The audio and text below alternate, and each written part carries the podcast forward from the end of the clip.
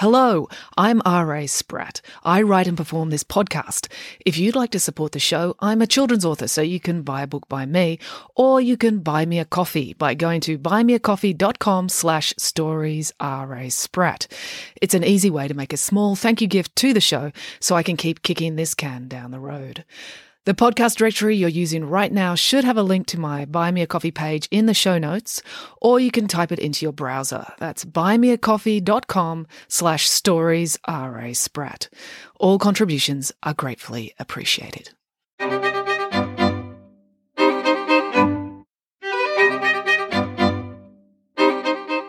Hello and welcome to Bedtime Stories with me, R A. Spratt.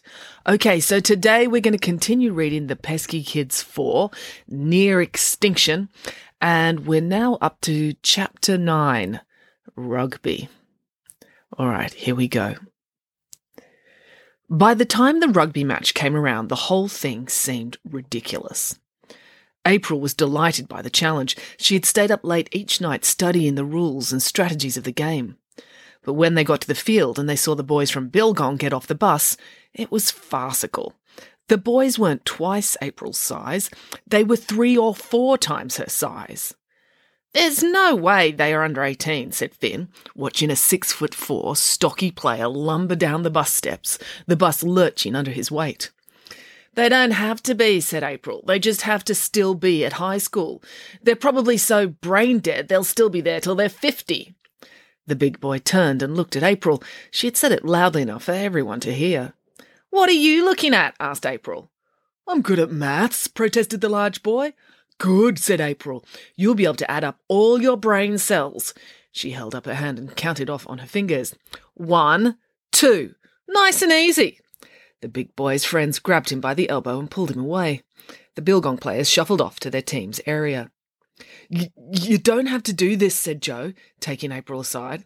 Yeah, I do, said April. You heard Maynard. I have to go on the excursion, or else. But this is... Joe struggled to get the words out. It's crazy, I know, said April, but I don't want to get shoved in a van and moved somewhere else again. You hate Currawong, Joe reminded her. No, I don't, said April. You say you do all the time, said Joe. When have you ever listened to anything I say? Asked April. She whacked Joe upside the head as she said this, but it barely hurt, so Joe knew it was her version of a gesture of affection. We can all find another way of keeping Maynard happy, said Joe, that doesn't involve rugby.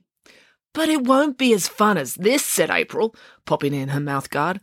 I'm looking forward to being allowed to slam people for once. The referee blew his whistle and the players jogged onto the field. She'll be all right, Loretta assured Joe, wandering over with Pumpkin in her arms. The referee won't let them actually kill her. I know, said Joe, but what if she kills the referee? Pumpkin barked happily at the idea.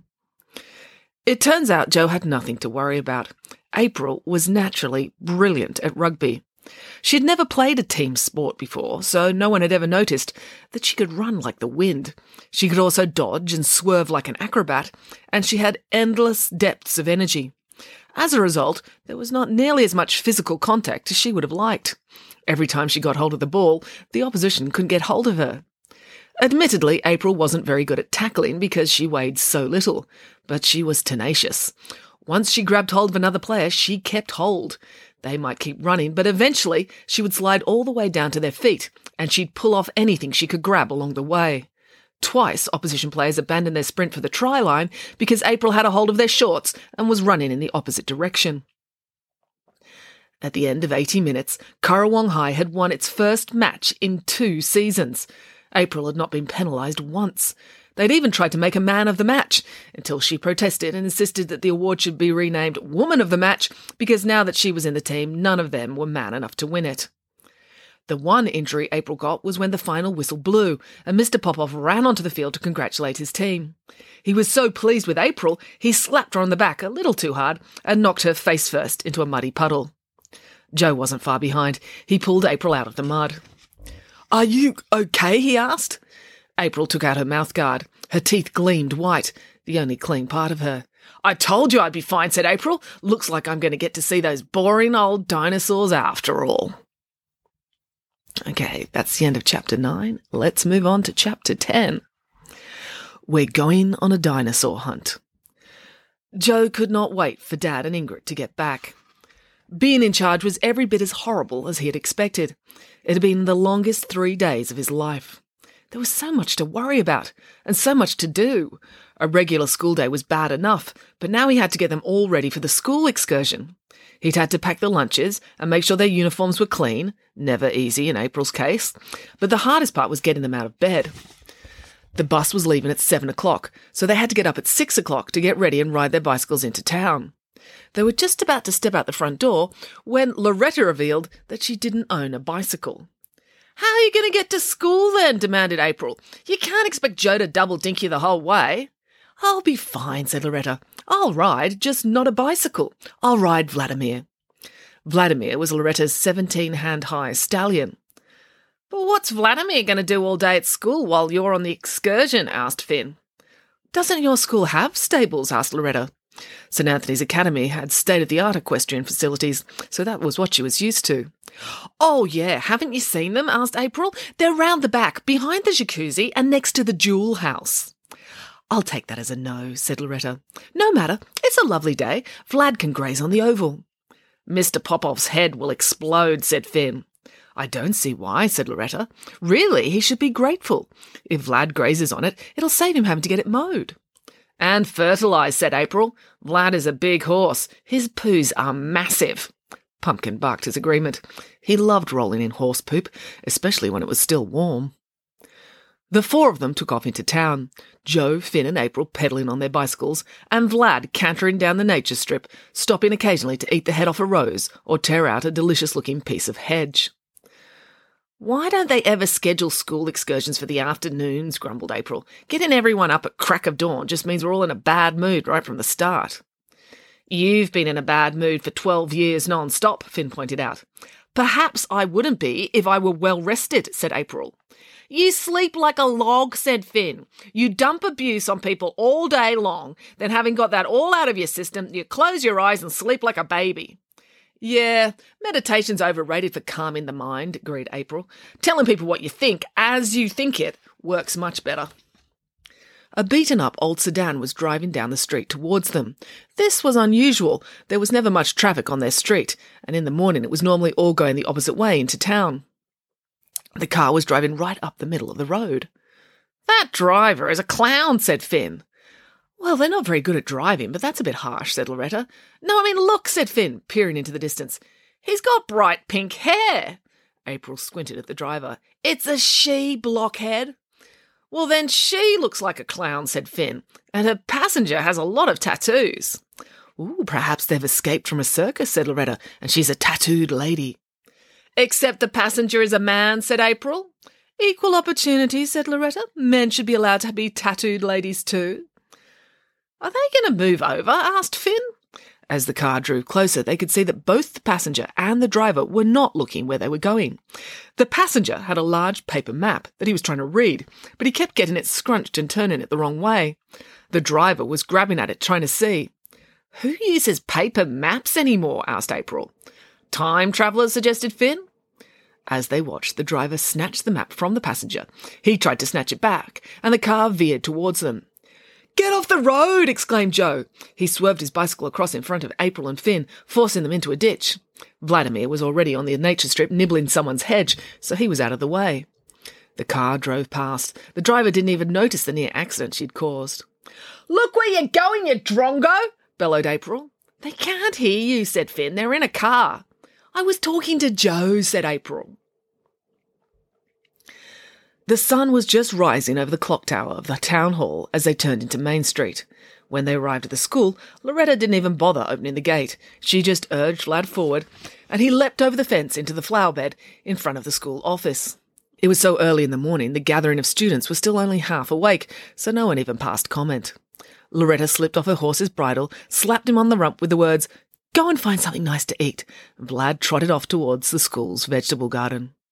"Where's the bus?" asked Finn, as they joined the group of waiting students. The pesky kids were ten minutes late, so they'd assumed the bus would be there already. "It's the school bus," said Kieran, as if this fact was explanation enough. "So?" asked April. It's really old and they never service it properly, explained Matilda. The local mechanic only really knows how to fix tractors, and the school is too cheap to send it over to Bilgong to be repaired. That's why we only get one excursion a year, added Animesh. Half the time the bus never makes it from the shed out onto the road. In the distance they could hear the guttural groaning of a very old and unhappy diesel engine, grinding its way up through the gears. Some of the more awake students cheered. That'll be the bus, said Kieran. Oh, no kidding, Sherlock, said April. The big bus-shaped thing belching smoke as it comes towards us was a bit of a clue. Why is the bus bright pink? Asked Finn. The bus wasn't just a normal pink, it was an extraordinary shade of fluorescent pink that hurt your eyes if you looked at it directly for too long. The school bought it years ago, second-hand from a Mardi Gras festival, explained Kieran. They'd never had the budget to repaint it, added Matilda. But it worked out well, said Animesh, because when the bus breaks down in the bush, it makes it easy to spot from a helicopter. Eventually, the ageing pink bus ground its way to the front of the school and stopped with a shuddering lurch right in front of the gate. The driver put the engine in neutral so it was idling, but the vibration seemed to form some sort of harmonic frequency. The whole bus began to vibrate violently. There was a pneumatic hiss and the doors ratcheted open. Mister Lang hurried down the steps. He was out of breath. Apparently, driving the bus was a cardiovascular workout. They let Mister Lang drive, exclaimed April. He can barely handle sitting at a desk. None of the other teachers would volunteer, explained Animesh. Plus, Mister Lang has a heavy vehicle licence from the time that he drove the tour bus for Metallica, added Matilda. He did what? Exclaimed Finn. Mister Lang was a roadie before he was a guidance counsellor, said Matilda. That's why he has so much patience with people doing stupid things. Right, now everyone go to the toilet now, barked Mister Lang, with uncharacteristic stern authority. Nobody moved. That was not a suggestion, that was an order. This is a two-hour bus trip and I'm not stopping for any reason. Once you step on that bus, there will be no pee stops. This bus is forty years old and the starter motor hardly works. I'm not turning the engine off any more than I have to, so go and pee now, all of you. The students turned and lethargically started ambling towards the toilet block. The bus was vibrating and shuddering even more violently. Hurry up, yelled Mister Lang. We need to get moving before the bus shakes itself to pieces. Twenty minutes later, all their bladders were empty and they were heading off down Main Street. They were soon passing the Big Potato, Currawong's only tourist attraction.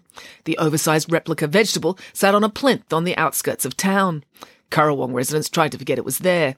It seemed like a good idea forty years ago when the mayor had suggested building a monument to the town's main food export. But there were no accomplished vegetable sculptors in Currawong. As a result, when the Big Potato had been built, it didn't really look like a delicious vegetable. The massive brown lump looked more like a giant poop. I hope he knows where he's going, said Finn. He loved maps and geography himself, so he didn't like to see Mister Lang driving without using G P S, sat-nav, or even a compass. Well, it's not hard navigating around here, said Loretta. There's one road in and one road out. You either go east for the city or west for the desert. April glanced at the sun rising behind the bus. Great, we're driving even further away from civilization. Well, that's the end of chapter ten. Let's push on and read chapter eleven, The Ride. Two hours is a long time in the comfort of your own home, when you're reclining on a sofa, reading your favourite book, or killing your least favourite zombies on a computer game. But two hours on a bus, with lumpy vinyl seats, no air conditioning, no stereo, no D V D, and no cell phone reception is a thousand times worse, especially when you're crammed into that small, vibrating space with fifty sweaty, smelly teenagers.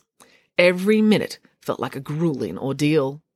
They'd only been driving for twenty minutes and April already felt like she was going insane. Admittedly, she didn't have too good a grip on sanity in the first place, but all the standard things that would give life stability were gone.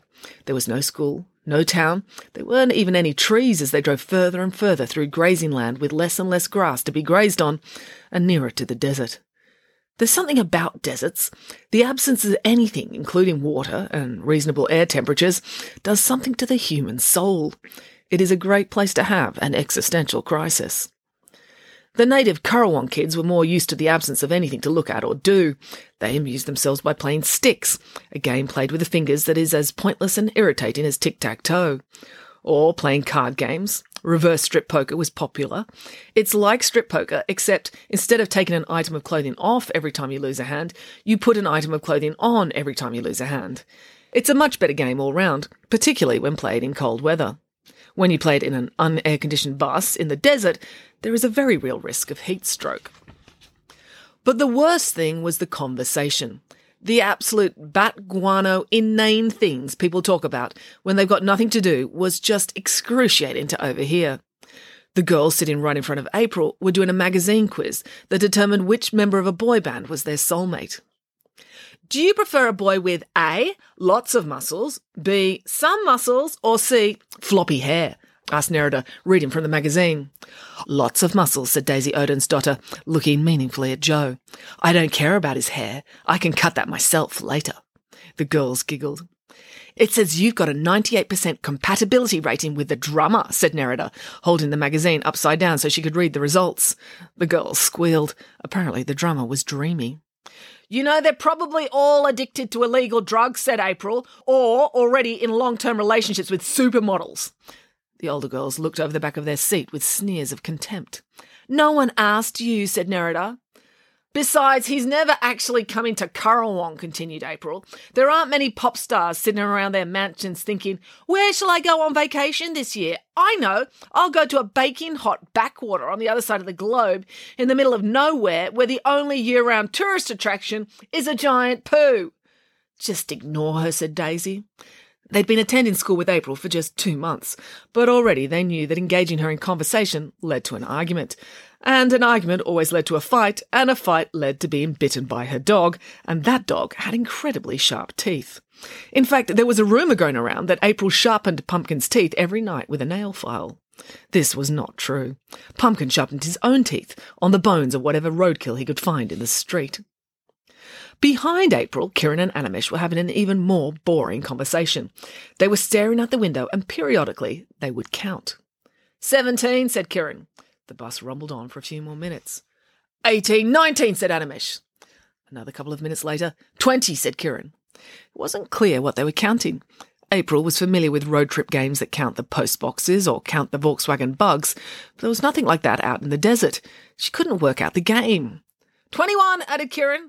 All right, I give up, said April. Tell us, what are you counting? Animals, said Kiran. What animals? Asked April. There were cattle in the fields, but they'd seen way more than twenty. Dead animals, said Animesh. Roadkill. April was horrified. She clutched Pumpkin to her chest. You are making a game out of the vehicular homicide of helpless wild animals? There's a lot of them, said Kiran. Look, there's a wombat with its legs in the air. Twenty-two. You are sick, said April. Have you no respect? Not for wombats, no, said Kiran. While April was becoming increasingly miserable, Loretta was having the opposite experience. She was sitting next to Joe, and she was having a delightful time. This is wonderful, exclaimed Loretta, enjoying every bounce and lurch of the decrepit vehicle. Huh, said Joe. It's more thrilling than half the rides at Disneyland, said Loretta. Those rides are just designed to feel unsafe. This bus is genuinely unsafe. You really get that I might die at any moment feeling. You're enjoying this? Asked Joe. He was bewildered. The bus was horrible. It was deafeningly loud, hot, rickety, and uncomfortable. It even smelled bad, as if something had died somewhere in the engine and been rotting for three months. I've never been on a bus before, said Loretta. Well, I've been on an air bus, but they're not really buses. They're airplanes. Quite nice ones too, if you're up in first class. Although not as good as the Concorde. We all miss the Concorde. The Concorde was decommissioned in two thousand three, said Finn. You're not old enough to have flown on it. Loretta laughed. Only the public Concorde was decommissioned. There are still a couple flying, if you know the right billionaire, or, in our family's case, perform open-heart surgery on the right billionaire. Finn glanced at Joe. Sometimes he wondered if Loretta was lying. He knew both her parents were top surgeons, so that there was a sliver of plausibility to it. Joe apparently thought the same thing. He just shrugged. With Loretta, anything was possible. But tell me, asked Loretta, why doesn't the bus have seatbelts? Um, said Joe, buses just don't. But what if there's a crash, asked Loretta. I don't know, admitted Joe. We just tumble around inside the bus while all the glass was breaking and the metal was being torn up, said Loretta. "I guess so," said Joe. "That doesn't seem very safe. In fact, it sounds like being inside a giant blender. We'd all be human smoothies," said Loretta. "Does no one care for the safety of poor people when they ride on public transport?" "I'd be glad to be put out of my misery," said April. She was looking very white and clammy. She was gripping the rail on the seat in front of her so tightly her knuckles had gone white as well. "There's not enough air on this bus." She started fiddling with her collar, undoing an extra button. "Hey, you're not going to take your clothes off, are you?" asked Finn in alarm. His sister was embarrassing at the best of times, but that was when she was fully clothed. Naked, she'd be even worse. "We're all suffocating on this bus," said April. Her breathing was becoming laboured. "There's not enough air. Too many people and not enough air." "The windows are open," Joe pointed out. The main windows didn't open, no doubt to prevent people jumping out, but there were smaller windows above them, and they pushed out at an angle, and they were open all the way down the bus. "They're not letting in enough air," complained April. "Stop the bus!" She leapt to her feet. Pumpkin did too and started barking wildly. "No stops!" snapped Mister Lang, glancing at April in his rearview mirror. "Sit back down!"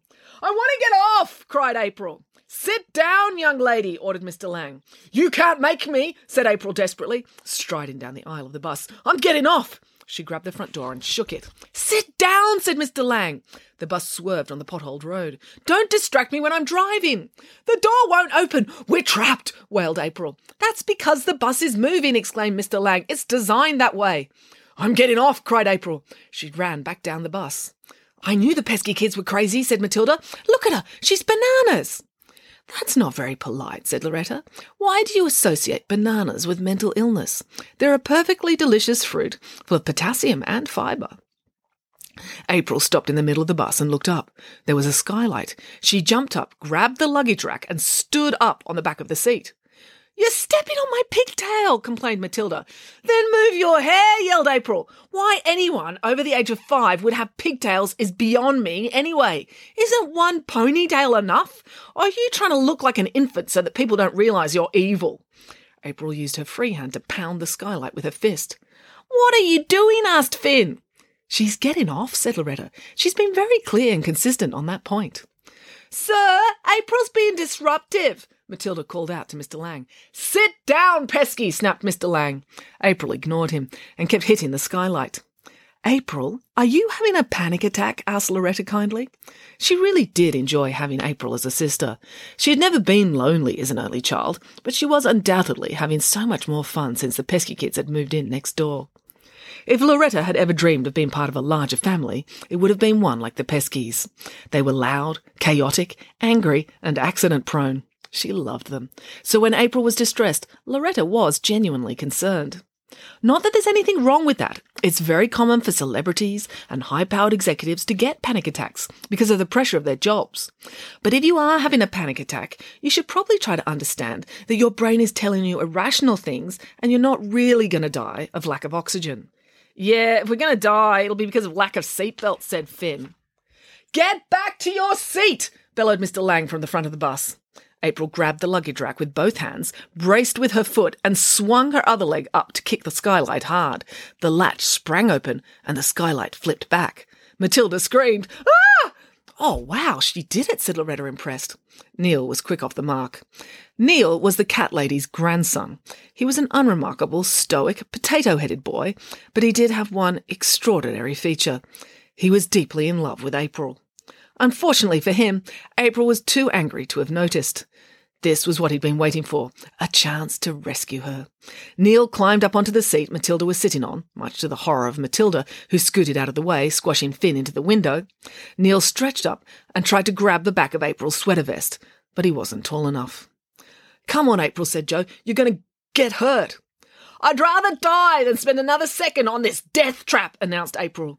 She used her freakishly strong arms to brace herself, and she slid her legs out through the hole in the ceiling. Negotiation was clearly not going to work. Joe realised he couldn't ignore the escalating situation any longer.